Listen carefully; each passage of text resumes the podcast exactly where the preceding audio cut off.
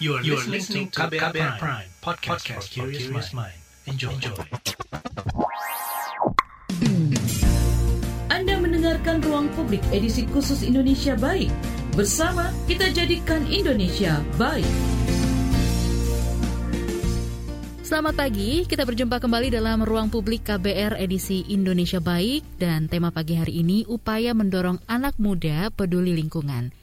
Anak muda di Indonesia punya peran besar di masyarakat, mengingat jumlah mereka yang mendominasi keseluruhan jumlah penduduk. Keterlibatan mereka diperlukan juga dalam berbagai aspek kehidupan, termasuk ketika bicara soal lingkungan. Nah, saat ini lewat berbagai platform, kita bisa mendengar dan melihat aksi mereka menyelamatkan lingkungan. Dan lewat ruang publik KBR edisi Indonesia Baik hari ini, kita akan mendengarkan kisah inspiratif para anak muda. Kali ini kita akan dengarkan temuan generasi melek politik yang melakukan riset di empat daerah terkait partisipasi politik anak muda terhadap isu lingkungan. Seperti apa temuannya? Sudah bergabung untuk berbincang pagi ini, ada dua orang dari tim generasi melek politik GMP, ada Mas Arif C. Nugraha, co-founder and head of content research, dan juga Mbak Belinda Amri, yaitu project officer. Halo, selamat pagi Mas Arif dan Mbak Belinda. Halo, selamat pagi. Baik, kita ke Mas Arief dulu ya. Mas Arief, eh, generasi melek politik atau GMP ini kan melakukan survei di empat provinsi Indonesia ya, yang rawan deforestasi, banjir dan juga kebakaran hutan seperti Gorontalo, kemudian Riau, Kalimantan Barat dan juga Sulawesi Tengah. Nah, sebelum menjelaskan temuan risetnya, boleh nggak nih diceritakan sedikit alasan riset yang dilakukan? Kalau ya Mbak, uh, jadi uh, awal mula kami me mengadakan riset ini adalah kita melihat uh, di daerah-daerah uh, provinsi empat tadi, Riau, Kalimantan Barat, Sulawesi Tengah, dan juga Gorontalo. Uh, kita lihat beberapa tahun belakangan ini banyak berita-berita bencana uh, dan dan kita sebenarnya pengen tahu uh, reaksi anak muda terhadap bencana itu seperti apa gitu. Apakah cuek apakah mereka peduli apakah mereka pernah menyuarakan uh, keresahan mereka terhadap pemerintah gitu. Jadi uh, karena selama ini kan yang disorot anak muda kebanyakan adalah anak muda di, da di daerah perkotaan di Pulau Jawa gitu lah ya di Jakarta Surabaya Bandung gitu. Uh, jarang kita temui hasil-hasil uh, penelitian mungkin uh, mungkin ada tapi tidak banyak gitu ya uh, yang di yang di daerah-daerah. Jadi uh, kita harus kita penasaran sebenarnya gimana sih uh, reaksi anak muda di sana seperti itu. Baik, nah Mas, yang dimaksud dengan partisipasi politik di sini sebenarnya seperti apa sih? Dan mengapa partisipasi kayak gini yang dijadiin tema riset gitu? Partisipasi politik, uh, partisipasi politik itu kan definisinya adalah uh, segala tindakan uh, yang kamu lakukan untuk uh, ibaratnya menyuarakan aspirasi kamu. Jadi uh, dari sekedar aspirasi itu eh partisipasi itu sorry partisipasi itu dari sekedar kamu protes uh, ke sosial media sampai tindakan yang paling nyata itu yang bisa dilakukan anak muda yang semua anak muda bisa lakukan adalah uh, memberikan suaranya di pilkada atau pemilu Eh, bisa juga bisa membuat uh, advokasi atau gerakan atau penyuluhan uh, semua itu termasuk udah usaha partisipasi politik gitu. Partisipasi untuk apa? Itu untuk mempengaruhi atau juga untuk memilih dan juga mengkritik kebijakan-kebijakan yang dilakukan oleh uh, pemerintah yang uh, saat itu sedang berkuasa seperti itu Mbak. Oke baik. Nah sekarang kita coba ke Mbak Belinda dulu. Mbak Belinda, seperti apa sih temuan di setiap masing-masing daerah gitu? Apa yang jadi kesamaan temuan dari ketem eh, dari keempat provinsi itu sendiri Mbak? Oke, jadi kan kita tadi udah dibilang bahwa ada empat provinsi yang menjadi fokusnya, Kalimantan Barat, Riau, Sulawesi Tengah, dan Gorontalo. Hmm. Sebenarnya memang kita perhatikan bahwa um, untuk angkanya mungkin aku buka dulu ya laporannya. Oke, baik. Um, untuk angka sendiri memang kita lihat bahwa um, di setiap daerah itu anak mudanya pada sebenarnya concern dengan isu lingkungan dan hampir 100% di semua daerah menganggap bahwa isu lingkungan isu yang Tapi yang menjadi pertanyaan kita selanjutnya, apakah dengan menganggap isu tersebut penting, sudah berarti mereka berkontribusi atau berpartisipasi secara politik dalam pembuatan kebijakan lingkungan? Hmm. Yang mana ketika kita lihat lagi dalam risetnya, um, ternyata walaupun mayoritas menganggap penting, tapi tidak semua responden di survei kami menganggap bahwa eh sudah melakukan uh, partisipasi politik yang tadi sudah Arif katakan. Jadi hmm. bisa jadi mereka bilang oke okay, penting tapi ternyata uh, mereka tidak melakukan apa-apa seperti itu. Walaupun uh, sudah ada juga yang misalnya mereka melakukan campaign atau sudah um, melakukan kampanye di media sosial ataupun mereka sudah melakukan advokasi dan ternyata ketika sudah uh, mereka ke pemerintah daerah pun ternyata pemerintah daerah tidak selalu merespon dari uh, apa partisipasi yang sudah mereka lakukan. Jadi memang kesamaannya di antara empat provinsi itu adalah uh, misalnya misalnya ada 50% yang berpartisipasi secara politik, menyuarakan aspirasinya, tapi ternyata yang direspon ternyata cuma hmm. let's say 10 atau 20 persen responden seperti itu. Jadi semacam ada ketimpangan antara antara uh, partisipasi yang sudah anak muda lakukan, suara yang sudah anak muda keluarkan dengan respon yang pemerintah daerah berikan kepada anak muda. Walaupun memang ketika kita tanya juga ke misal ke Bapeda atau misalnya ke pembuat kebijakan di daerah-daerah itu yang mereka bilang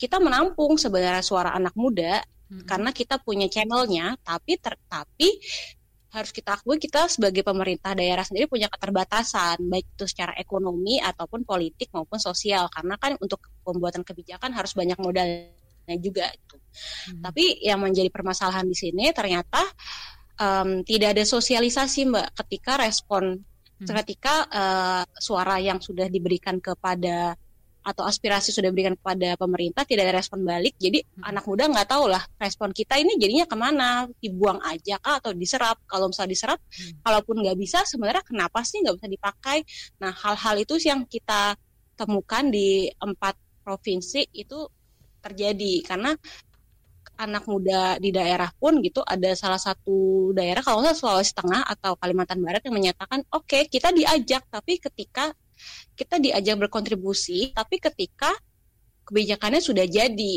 Jadi uh, cuman sosialisasi aja mbak. Jadi kita punya kebijakan ini nih nanti kalian ngomong ya ke lingkungan kalian. Nah padahal yang diinginkan oleh responden juga yang kami lihat adalah kita punya kita ingin diikut terlibat juga nih hmm. dalam penyusunan kebijakan yang sudah kalian mau susun kayak gitu. Sebenarnya sih itu sih Mbak kesamaan dari empat provinsi yang kami lihat. Dan sebenarnya seperti apa sih Mbak metode survei yang dilakukan dan itu menghabiskan waktu berapa lama gitu Mbak Belinda? Oke, untuk metode surveinya sendiri kita ini uh, kualitatif kuantitatif ya Mbak. Jadi kita hmm. memang menggunakan survei secara online. Kita pakai survei Monkey hmm. uh, mulai dari bulan Oktober sampai bulan Desember Mbak. Itu kita hampir ada seribuan lebih responden lah seperti itu. Hmm. hmm. Seribuan lebih responden tersebar di beberapa provinsi di empat provinsi hmm. tadi. Hmm dan um, selain itu karena kita juga ingin menggali tidak hanya sekedar angka presentase saja tapi kita juga ingin menggali sebenarnya perspektif dari anak mudanya sendiri komunitas anak muda kita juga melakukan semacam fokus group discussion uh, fokus group discussion itu jadi kayak kita mengundang komunitas-komunitas anak muda yang memang fokus di isu lingkungan, kita ajak ngobrol, terus kayak nanya sebenarnya apa sih permasalahan lingkungan yang urgent di daerah kalian sekarang dan menurut kalian sendiri apakah anak muda sudah dilibatkan? Kalau belum kenapa? Ada nggak contoh kasusnya? Nah, yang kayak gitu um, mana datanya kan itu kualitatif ya, ya, deskriptif sekali. Jadi itu langsung e, jadi itu untuk me, apa ya semacam mendukung um, pre, mendukung survei online yang sudah kita lakukan. Jadi ketika kita ngomong ada berapa persen anak muda yang responden di sini yang ngomong ABCD, data deskriptifnya sudah ada dari FGD tersebut. Seperti itu sih Mbak untuk metodenya. Oke. Kita ke Mas Arief lagi ya. Mas Arief, sebenarnya bentuk kepedulian seperti apa sih yang bisa dibilang muncul di dalam anak muda terhadap lingkungan yang ditemukan sama GMP ini sendiri? Uh, bentuk kepedulian yang kami temukan dari responden dan juga hasil penelitian kami adalah beberapa dari mereka uh, ada yang secara sadar memang uh, bahwa ada hal yang salah di uh, sekitar mereka seperti uh, di Gorontalo itu mereka memiliki kesadaran bahwa uh, masyarakat di sana kebanyakan masih belum bisa mengolah dengan baik gitu jadi uh, sampah ya dicampur aja dibuang ke sungai seperti itu nah uh, ada juga kami menemukan uh, bentuk kepedulian mereka yang lain adalah pada event World Clean Up Day mereka membersihkan uh, pesisir sungai sampai mendapat uh, sampah sekitar dua ton lebih kalau tidak salah gitu. Ada juga uh, bentuk kepedulian yang lain adalah tentu saja uh, sosialisasi ke masyarakat yang memang belum tahu. Ada juga sosialisasi lewat sosial media. Ada juga ajakan-ajakan uh, untuk misalnya menggunakan sedotan, uh, tidak menggunakan sedotan plastik, uh, dan juga beberapa kegiatan lainnya itu banyak kita temui mbak seperti itu. Uh, pernah nggak Mas Arief ngelihat gitu kayak misalnya ada komparasi nggak gitu sih Mas ternyata anak muda di wilayah tertentu lebih peduli dibanding pemuda dari daerah lain atau ya something like that gitu?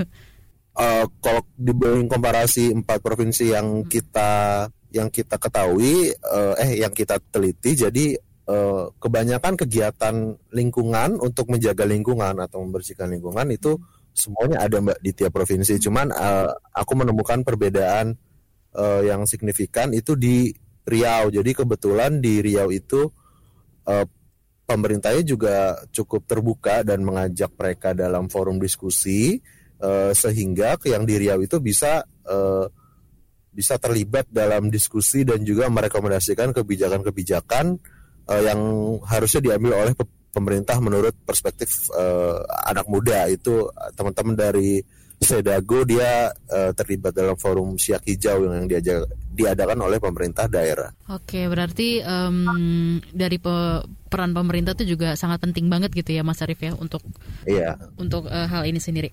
Baik Mas Arief dan juga Mbak Belinda nanti kita akan sambung lagi. Tapi sebelumnya jangan ke mana-mana untuk anda pendengar ruang publik akan kembali tetaplah bersama kami. Masih anda dengarkan ruang publik KBR. Commercial break. Commercial break. Commercial break. Ya, ada lagu ini pula buat rindu kampung ini. Ah, nelfon mama ah. Apa kabar dia nih ya? Eh, Tigor, lagi di mana kau? Di kosan, Mak. Mama apa kabar? Kuliahmu udah libur kan? Pulanglah kau, nak. Di kampung aja. Nanti kau keluar-keluar kena pula sakit si Corina itu. Siapa namanya itu? Corona kan? Corona betul ya? Eh, ditanya kabar malah panjang mama ini jawab. Nggak boleh pulang, Mak. Kan pemerintah juga menganjurkan untuk tidak ke mana-mana, apalagi mudik atau pulang kampung. Kalau di jalan kena virusnya, terus bawa ke kampung gimana? Bandel kali kau. Di kampung mana ada corona? Mama sehat-sehat aja loh ini. Bukan begitu, Mak. Orang tua itu kan paling rentan nih kena virusnya. Jadi diam-diam aja di rumah ya, biar cepat selesai masalah corona ini. Bangga kali Mama sama kau Tigor. Gak salah Mama sekolahkan kau jauh-jauh ke Jakarta, Amang. Jadi tenang Mama di sini. Sehat-sehat ya anakku, Amang. Iya, Mak. Mama juga ya.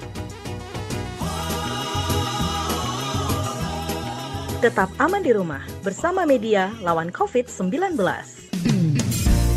Anda mendengarkan Ruang Publik edisi khusus Indonesia Baik. Bersama kita jadikan Indonesia baik.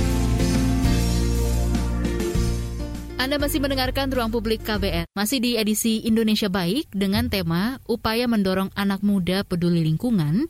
Dan masih juga bersama kita dua peneliti generasi melek politik uh, atau GMP, yaitu Mas Arief Nugraha co-founder and head of content research dan juga Mbak Belinda Amri, project officer. Tapi sebelum kita lanjutkan bincang-bincang kita dengan Mas Arif dan Mbak Belinda, kita dengarkan dulu kiprah anak muda dari Pulau Borneo kelompok tani muda di Desa Santan, Kabupaten Kutai Kartanegara, Kalimantan Timur, yang berupaya menghidupkan lagi kecintaan anak muda setempat akan sungai. Jurnalis KBR Sindu Darmawan bertemu Taufik Iskandar dan memotret upaya yang ia lakukan.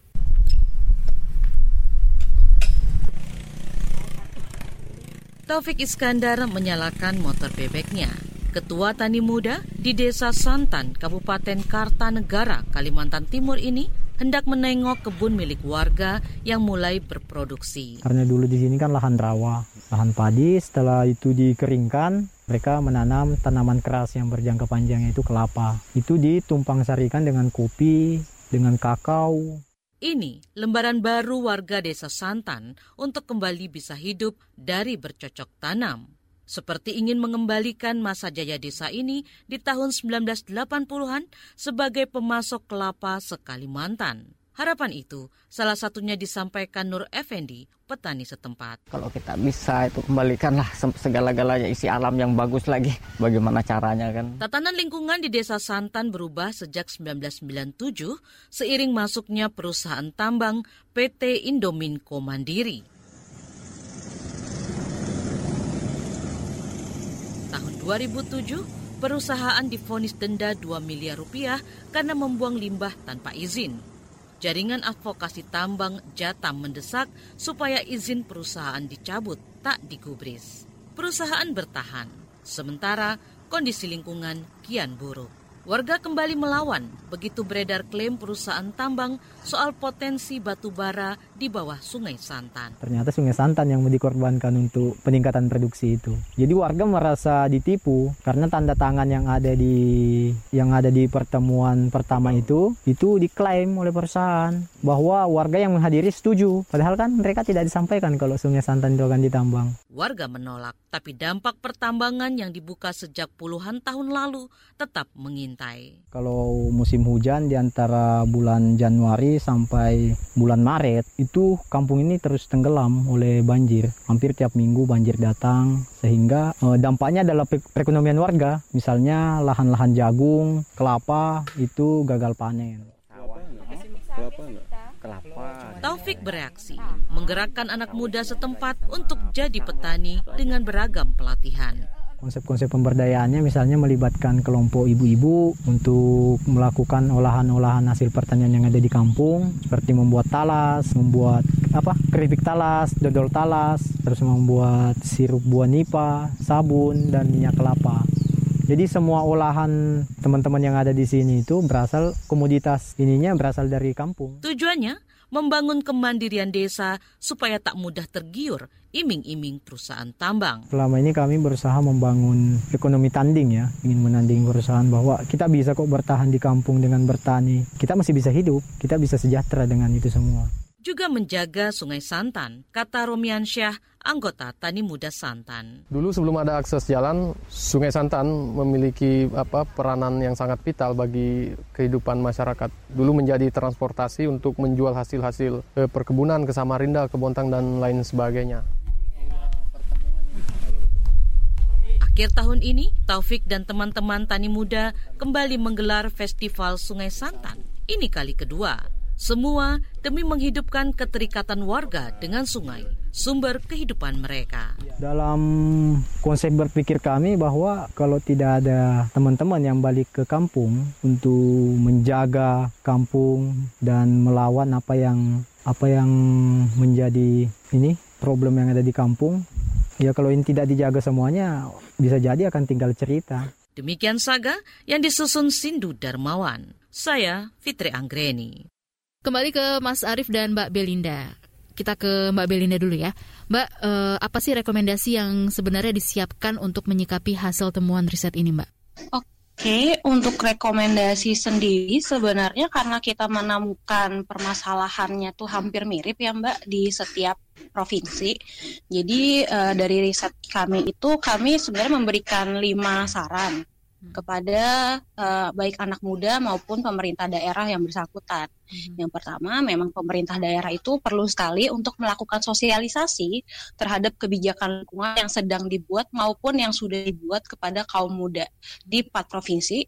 Jadi anak muda bisa terlibat dalam penyusunan kebijakan dan juga pelaksanaan kebijakan tersebut. Hmm. Karena kalau salah kita ngambil contoh Mbak, misal Omnibus Law kemarin, hmm. uh, kemarin kan juga uh, banyak yang demo-demo, anak muda yang demo, banyak anak muda yang menolak. Itu kan sebenarnya kenapa? Karena mereka tidak dilibatkan, hmm. tidak ada perwakilan anak muda yang dilibatkan. Jadi uh, seperti apa ya Mbak? Kayak kita nggak tahu apa-apa, tapi kok udah jadi kebijakannya. Nah, hmm. hal-hal itu sebenarnya yang juga nanti akan mempengaruhi pelaksanaan kebijakannya sendiri. Karena ketika kebijakannya tidak diterima oleh masyarakat, maka akan susah juga untuk dilakukan. Yang pertama sih itu Mbak dari kami. Hmm. Yang kedua, pentingnya juga sih buat pemerintah daerah untuk tidak hanya melibatkan um, untuk tidak hanya mendengarkan saja sebenarnya karena kan banyak ya sekarang yang ngomong kita dengerin kok anak muda tapi ya, ya cuma dengerin gitu. Iya, iya. Iya, cuma dengerin apakah dilaksanakan atau enggak kita nggak tahu. Tapi sebenarnya juga nggak apa-apa kalau nggak dilaksanakan. Yang penting hmm. kasih pencerahan ke anak muda. Hmm. Oh, kita nggak bisa pakai saran kamu karena ABCD yang sudah tadi saya bilang seperti hmm. itu, Mbak. Uh, jadi harus ada transparansi juga bagaimana uh, penyerapan aspirasi itu dilakukan atau enggak. Yang ketiga, hmm, penting juga sebenarnya buat kelompok muda untuk membangun komunikasi yang lebih efektif kepada pemangku kebijakan. Karena um, sempat kita diskusi beberapa lalu sama satu kepala Bapeda Siak gitu beliau menyatakan bahwa ya kita mau dengerin tapi kita memang hanya mendengarkan itu secara komunitas secara grup mbak. Akan susah untuk individual sebenarnya uh, bisa menyuarakan aspirasinya kepada pemerintah daerah. Walaupun memang dengan fenomena media sosial sekarang hmm. orang bisa tinggal komen di apa ya, komen di IG-nya uh, pemerintah daerah misalnya ya. Hmm. Kalau banyak yang like kan pasti mau nggak mau kan pemerintah juga ngeliat ya sebenarnya. Cuman kan metode kayak gitu lebih metode kayak gitu susah ya karena harus, harus dulu gitu ya. hoki-hokian. Iya, harus hoki-hokian juga dulu nih. Banyak nggak yang like gitu. kan susah juga kalau kayak yeah. gitu. Jadi uh, memang akan lebih enak sebenarnya ketika pemerintah uh, ketika anak muda bertemu langsung kepada uh, pihak pemerintah gitu. Hmm. Tapi memang harus ada jaringan komunikasi yang baik. Kalau mis sem karena sebenarnya pemerintah itu terbuka selama ngomongnya enak gitu. Jadi memang kita juga me mengadvise pada anak muda ayo kita harus buat jaringan komunikasi yang oke okay nih ke pemerintah. Mereka mau dengar tapi kita mau approach duluan nggak? Jadi kita nggak bisa anak muda nggak bisa expect buat apa ya kayak dijemput sama pemerintah tapi hmm. anak muda tuh emang harus Jemput kita dari gerakan uh, kita harus gerak kita dari gerakan apa kita punya gini gini gini gini. Nah baru itu mereka mau dengerin kayak gitu. Hmm. yang keempat memang uh, harus ada wadah sih. Ini berkaitan juga yang tadi mbak. Harus ada wadah buat anak muda untuk mengeluarkan aspirasi atau pendapatnya. Um, karena memang uh, tadi saya bilang uh, pemerintah itu ternyata lebih suka mendengarkan secara kelompok ya mbak, secara komunitas gitu gerakan dibandingkan individual. Jadi kalau misalnya ada gerakan yang atau komunitas yang sesuai dengan aspirasi anak muda, ya joinlah di situ bareng-bareng dengan orang-orang di situ untuk menyuarakan aspirasinya ke pemerintah kayak gitu. Dan memang uh, yang contoh bagusnya memang di forum siak hijau tadi yang di Riau memang di sana sudah ada mbak. Walaupun memang harus di lebih digenjot lagi ya. Cuma at least udah ada wadahnya tinggal bagaimana mengutilisasi wadah yang sudah ada. Dan yang kelima sebenarnya ini terkait pendidikan lingkungan mbak. Karena salah satu uh, apa ya pengetahuan terkait isu lingkungan itu yang rendah menjadi salah satu penyebab mengapa uh, mengapa kerusakan lingkungan terjadi. Itu sudah ada di riset kita sudah di empat provinsi sama semua mbak bilang bahwa kerusakan lingkungan itu terjadi ya karena banyak kan orang-orangnya nggak punya pengetahuan yang cukup nih dengan isu itu. Makanya orang masih berani misalnya buang sampah ke buang sampah ke hmm, apa buang sampah ke sungai gitu ya. Atau misalnya menebang pohon sembarangan dengan tidak mengindahkan tata kaidah kehutanan atau mengikuti kebijakan yang ada ya karena uh, ternyata masyarakat nggak tahu dengan permasalahan ini gitu. Untungnya sekarang memang dengan media sosial kita akan lebih mudah untuk melakukan kampanye ya pengetahuan-pengetahuan hmm. isu lingkungan udah banyak ya dan Earth Hour, Earth Day dan isu-isu tersebut sekarang udah mulai naik gitu. Cuman itu kan untuk generasi yang tech savvy ya Mbak. Bagaimana hmm. dengan generasi yang or masyarakat-masyarakat yang sebenarnya um, tidak terlalu bagus aksesnya ke internet gitu. Karena kita kan tahu jaringan hmm. internet di Indonesia juga nggak bisa dibilang merata ya mbak. Betul. Ada satu yang bagus banget kayak Jakarta hmm. atau yang di desa-desa yang kita nggak punya internet gitu, hmm. gitu mbak. Di sini nggak ada jaringan sinyal gitu. Nah, kalau kayak gitu kan juga tetap butuh pendidikan lingkungan, pendidikan di tapak terkait isu lingkungan juga sangat penting. Makanya itu memang kalau kita ngomongin isu lingkungan sendiri mbak, pendidik uh, isu lingkungan sendiri baik itu penyusunan kebijakannya atau soal pelaksanaannya itu memang harus ada peran dari semua lapisan masyarakat hmm. mulai dari anak muda, pemerintah, hmm. uh, apa CS CSO gitu ya, hmm. eh, NGO NGO lingkungan bahkan nggak NGO lingkungan pun sebenarnya juga punya stake apa punya punya bagian di isu lingkungan karena isu lingkungan itu sebenarnya sangat berkaitan dengan isu lainnya misalnya perempuan, misalnya kesehatan. Jadi memang harus di gerakan ini tuh gerakan tentang lingkungan tuh memang harus bareng-bareng seimbang nggak bisa terpecah belah gitu. Itu sih kalau dari GMP sendiri kita ngasih rekomendasinya, Mbak. Oke, kita ke Mas Arief ya. Mas Arief e, dari empat provinsi yang di riset e, kayak gimana sih kepedulian pemerintah daerahnya terhadap isu lingkungan ini dan kesediaan mereka gitu untuk ngelibatin anak muda dalam membuat aturan-aturan yang terkait dengan lingkungan?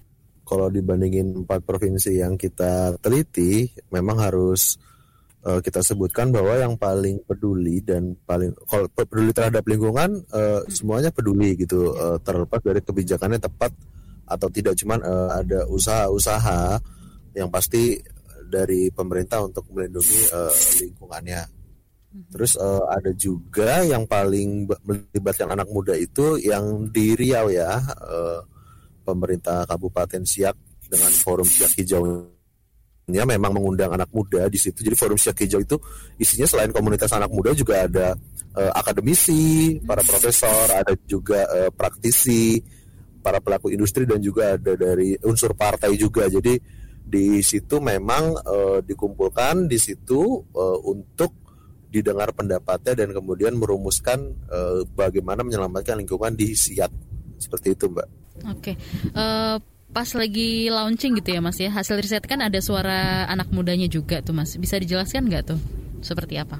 Uh, tanggapan anak muda terhadap launchingnya gitu Mbak maksudnya? Yes, betul. Oke. Okay, uh, beberapa jadi GMP itu punya ambasador ya jadi mm -hmm. di tiap provinsi yang kita yang kita uh, teliti kita punya ambasador di tiap provinsi yang dia juga anak muda dan aktif terhadap isu lingkungan di daerahnya gitu. Kita mengundang dari Kalimantan Barat dan juga uh, Riau, uh, mereka menyambut positif gitu bahwa uh, sebelumnya mereka merasa uh, anak muda ini peduli gitu. Cuman berapa sih yang peduli gitu? Angkanya belum ada gitu dan semoga dengan adanya hasil penelitian ini uh, teman-teman di daerah atau di mana pun uh, ada ada bahan gitu ya untuk ditunjukkan kepada pemerintah bahwa kita peduli loh dan kita pengen berpartisipasi. Di situ ada ada angkanya. Di provinsi Gorontalo ada 300 responden di Riau ada 600 dan di provinsi lainnya juga ada beberapa ratus lainnya seperti itu. Tapi ya Mas kalau kita lihat-lihat gitu uh, sebenarnya apa sih Mas yang membuat anak muda itu harus berkontribusi dan apa yang sampai saat ini masih jadi kendala? Kenapa harus berkontribusi? Karena uh, secara sadar atau tidak sadar teman-teman anak muda ini usia 17 sampai 35 lah ya. Mm-hmm. Itu adalah uh, secara demografi yang paling menguasai maksudnya yang paling banyak gitu ya ketika nanti di pemilu gitu. Jadi eh, suka atau tidak suka sebenarnya kita ini usia 17 sampai 35 ini eh, kita punya suara yang mahal gitu dan hmm. jadi eh, kita milih di pemilu nih, jangan sekedar milih gitu. Jadi eh, kita harus nuntut si kepala daerahnya, oke okay, uh, saya pilih Anda gitu. Tapi Anda mau berbuat apa? Seperti itu gitu loh Mbak. Jadi uh, harus disadari bahwa hmm. uh, suara kita, suara yang anak muda ini 17 sampai 35 ini menentukan uh, untuk sebenarnya kebijakan apa yang akan diambil oleh si nanti yang tergantung siapa yang dipilih itu. Seperti itu Mbak. Mas, tadi kan Mbak Belinda menjelaskan ya ada banyak tangan yang harus terlibat gitu. Namun sejauh ini upaya-upaya apa sih yang sudah dilakukan sama pemerintah dalam pengamatan GMP sendiri? Uh, yang dilakukan pemerintah dari hasil riset kita adalah uh, dia mengadakan sosialisasi tentang uh, masalah lingkungan dan apa yang harus dilakukan oleh masyarakat sekitar. Dan yang kedua ada ada juga yang melibatkan memang unsur-unsur dari masyarakat Eh, seperti yang tadi saya ceritakan di Siak bahwa beberapa dia melibatkan beberapa unsur-unsur masyarakat untuk merumuskan bersama eh, apa yang harus kita lakukan seperti itu Mbak. Baik, Mas Arief dan Mbak Belinda, kita nanti akan lanjutkan kembali. Jangan ke mana-mana, setelah jeda, Ruang Publik edisi Indonesia Baik akan kembali. Anda mendengarkan Ruang Publik edisi khusus Indonesia Baik. Bersama kita jadikan Indonesia baik. Terima kasih untuk Anda yang masih setia mendengarkan Ruang Publik edisi Indonesia Baik dari KBR. Masih Anda dengarkan juga perbincangan pagi ini terkait upaya mendorong anak muda peduli lingkungan. Bersama Mas Arief dan Mbak Belinda dari generasi Melek Politik atau GMP. Kita ke Mas Arief lagi ya.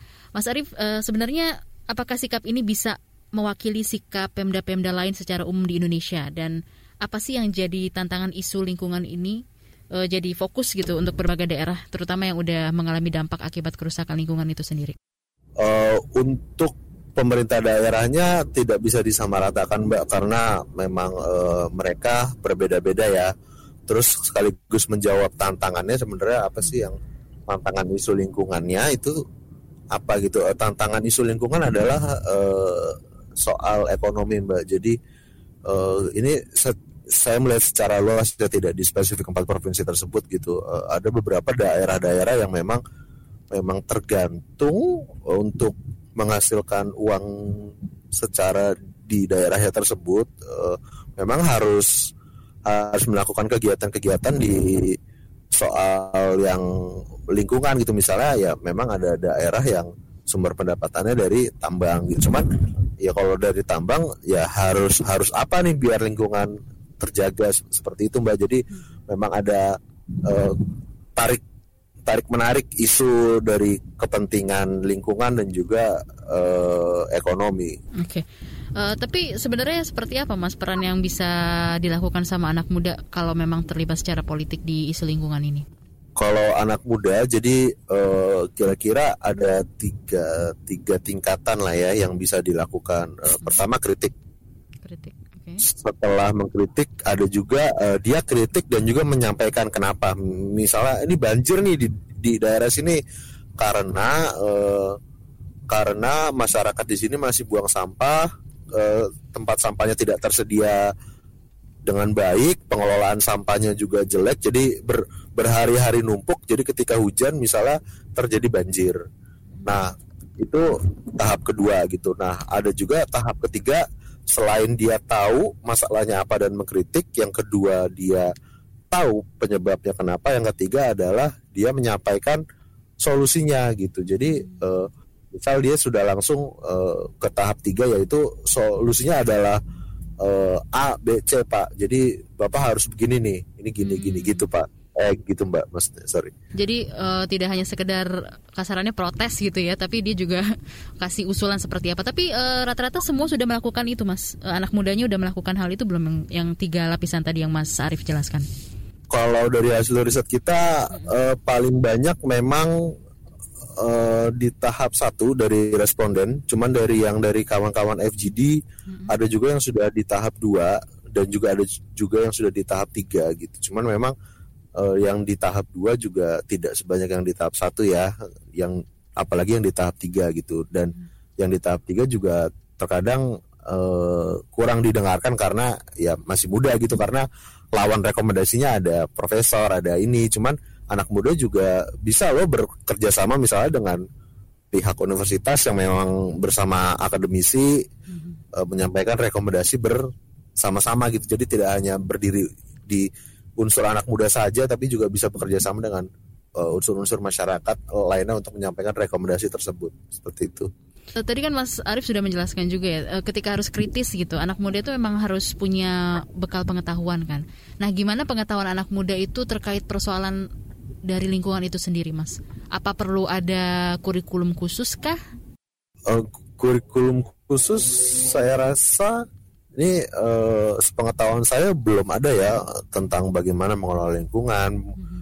uh, yang baik terus bagaimana masalah-masalah lingkungan itu dapat diatasi secara kurikulum saya rasa belum ada gitu cuman yang menarik dari hasil penelitian kami uh, dari percakapan di sosial media atau percakapan antar teman mereka belajar sendiri gitu kalau secara kurikulum tidak ada gitu walaupun memang belajarnya hanya sampai tahap oh ya ini masalah gitu mbak. Hmm.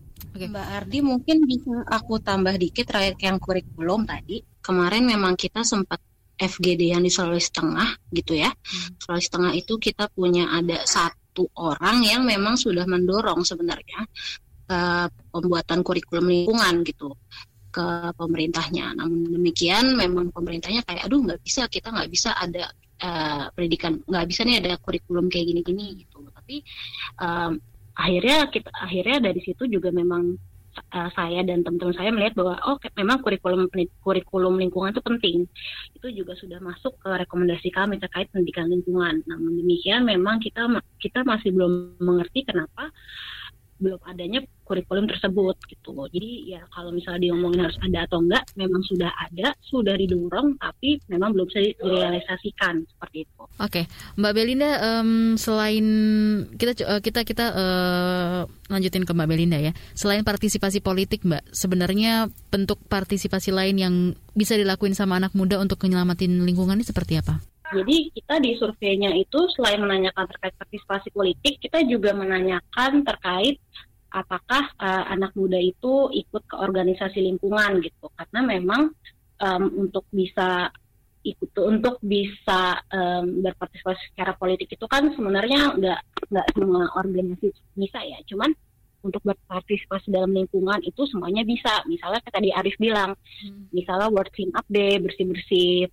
uh, bersih-bersih sampah gitu ya. Um, yang kayak gitu yang kayak gitu atau mungkin kampanye di media sosial terkait pentingnya menjaga lingkungan pentingnya menjaga sumber daya hayati dan hewan-hewan langka kayak gitu. Itu kan juga mulai hmm. banyak ya mbak sekarang gitu. Walaupun kalau misalnya kita ngomongin terkait partisipasi lingkungan anak muda kita juga nggak bisa ngelihat cuman yang di kota aja mbak. Kita harus lihat lagi yang di daerah seperti apa.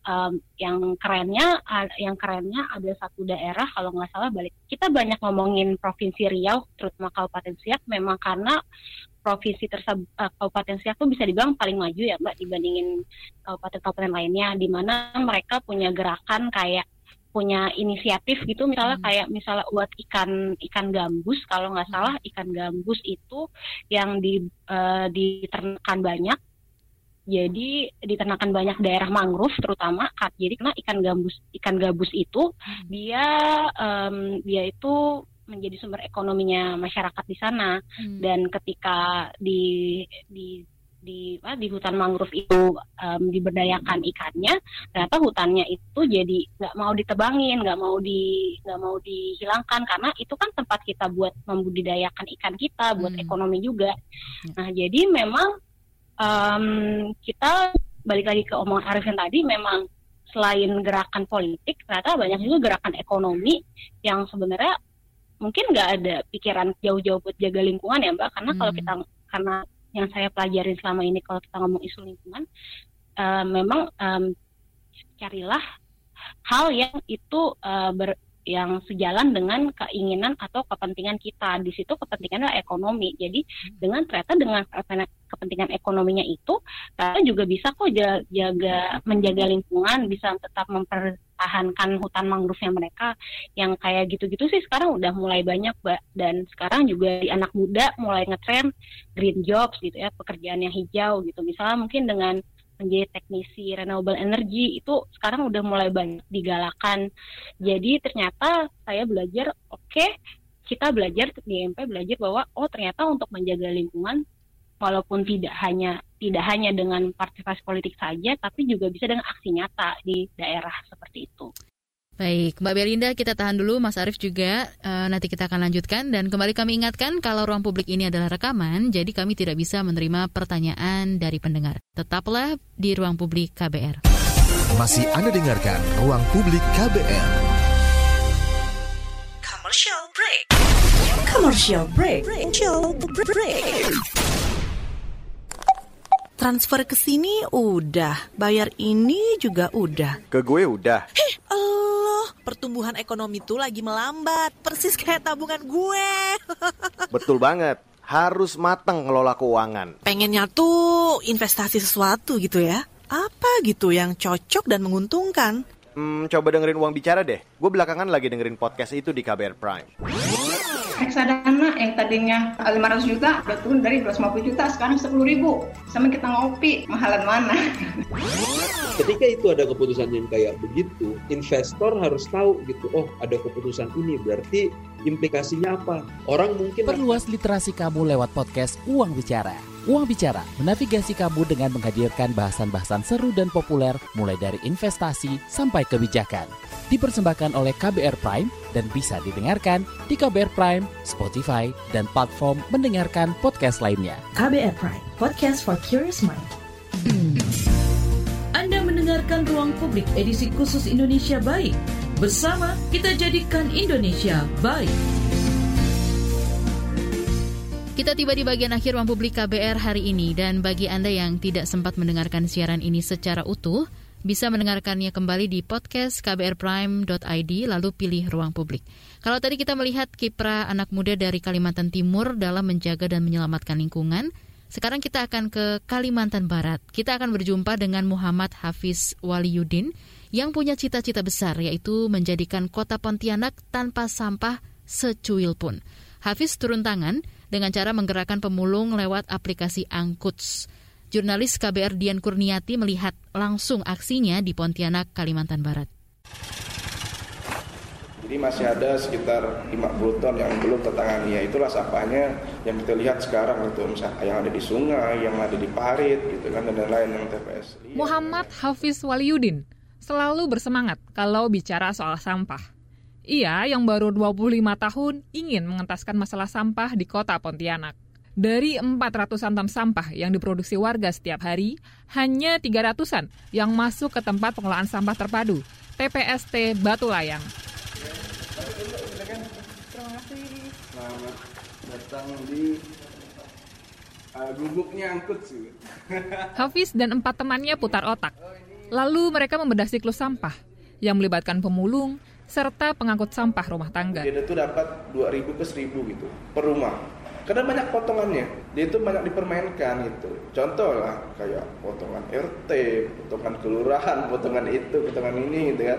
Nah itu kan banyak tuh, belum lagi nagihnya susah gitu kan. Dari siklus itu, kata Hafiz, yang paling penting adalah jasa angkut sampah dari rumah ke tempat pembuangan sementara, TPS.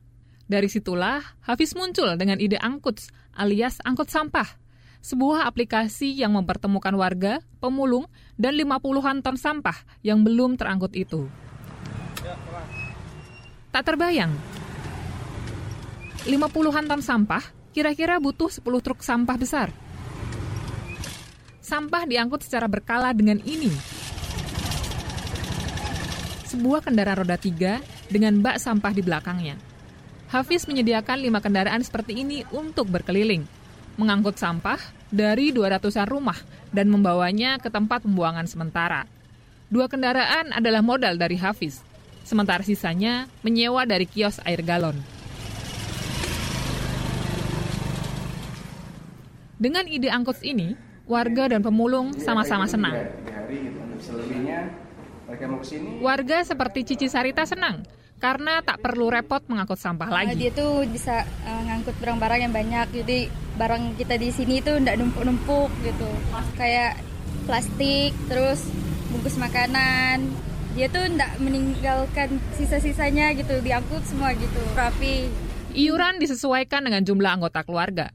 Untuk satu keluarga dengan empat orang, iurannya sekitar 40 ribu per bulan, dan sampah diambil dua kali sehari. Sampah diambil oleh pengemudi kendaraan bak sampah seperti Kambali. Usianya 41 tahun. Dulu jadi buruh serabutan. Kini bisa mengantongi gaji rutin sampai 2,5 juta per bulan. Cukup kompetitif dengan UMR Pontianak sebesar 2,3 juta. Stabil, karena kita per bulanan ada. Ya kalau saya rajin ya mulung gitu lebih anak lagi sih. Cuman untuk pendapatan tetapnya di sini. Kalau itu kan gimana ya, pendapatan nggak tentu. Angkut juga melayani jasa angkut sampah untuk kantor dan restoran. Pelanggannya sudah belasan. Salah satunya Kompleks Rumah Dinas Bank Indonesia Kalimantan Barat. Prasetyo, petugas rumah tangga di kompleks itu merasa sangat terbantu. Uh, dulu sampahnya uh, dibuang pakai mobil kantor, Mbak cuman sampah tuh semakin menumpuk kalau nggak ada PT Angkut yang bantu. Keberadaan aplikasi Angkut ini sudah dilirik pemerintah setempat. Tahun lalu, Wali Kota Pontianak Sutarmiji, kini Gubernur Kalimantan Barat, mengeluarkan edaran supaya unit pelaksana teknis daerah jadi pelanggan angkut. Namanya pemerintah ya, udah juga di ada surat edaran, ada surat itu untuk cuman ya enggak semuanya kan yang mau mau memilah atau mau pakai jasa kita gitu. Cuman terakhir kali saya ketemu wali kota, dia bilang bahwa dia mau semua OPD ngasih perangkat daerah itu berangganan sama angkut. Jadi ini kita kantor nih ada empat sih kita sediakan, cuman ini yang Hafiz dan teman-temannya terus mengembangkan aplikasi ini supaya kian memudahkan warga dan pemulung. Begitu juga cita-cita yang disandarkan pada angkut. Terus berkembang supaya aplikasi ini tak hanya soal mengangkut sampah, tapi sekaligus mengedukasi warga untuk memilah sampah serta memberdayakan kalau pemulung. kita menunggu semua orang ini memilah, tidak akan selesai. Harusnya ketika mereka malas memilah sampah itu opportunity untuk jasa seperti angkut gitu. Yang harus kita lakukan tuh membuat beberapa titik di kecamatan itu untuk daur ulang. Jadi ketika sampah itu kita angkut dari rumah, saya bawa ke tempat mengolah sampah terpadu. Nah itu yang milahnya siapa di situ? Pemulung yang bergaji, yang profesional. Gitu. Demikian Saga KBR, saya Dian Kurniati. Kita kembali ke Mas Arief dan Mbak Belinda. Eh, Mas Arief, generasi melek politik sendiri ini apakah khusus fokusnya di isu lingkungan kah? Kalau memang seperti itu boleh diceritakan sedikit apa sih gerakan melek politik ini? Ya Mbak, eh, generasi melek politik ini sebenarnya eh, dibentuk ketika waktu itu anak muda belum banyak yang peduli terhadap politik gitu ya. Padahal seperti yang sudah saya jelaskan di segmen sebelumnya tadi bahwa anak muda itu suaranya penting gitu. Jadi suara mereka banyak, jangan sampai dia tidak menggunakan suaranya. Ta- tadinya hanya sebatas itu. Tadinya kita hanya sebatas eh, mengajak anak muda apa sih pentingnya politik dan juga vote saat pemilu.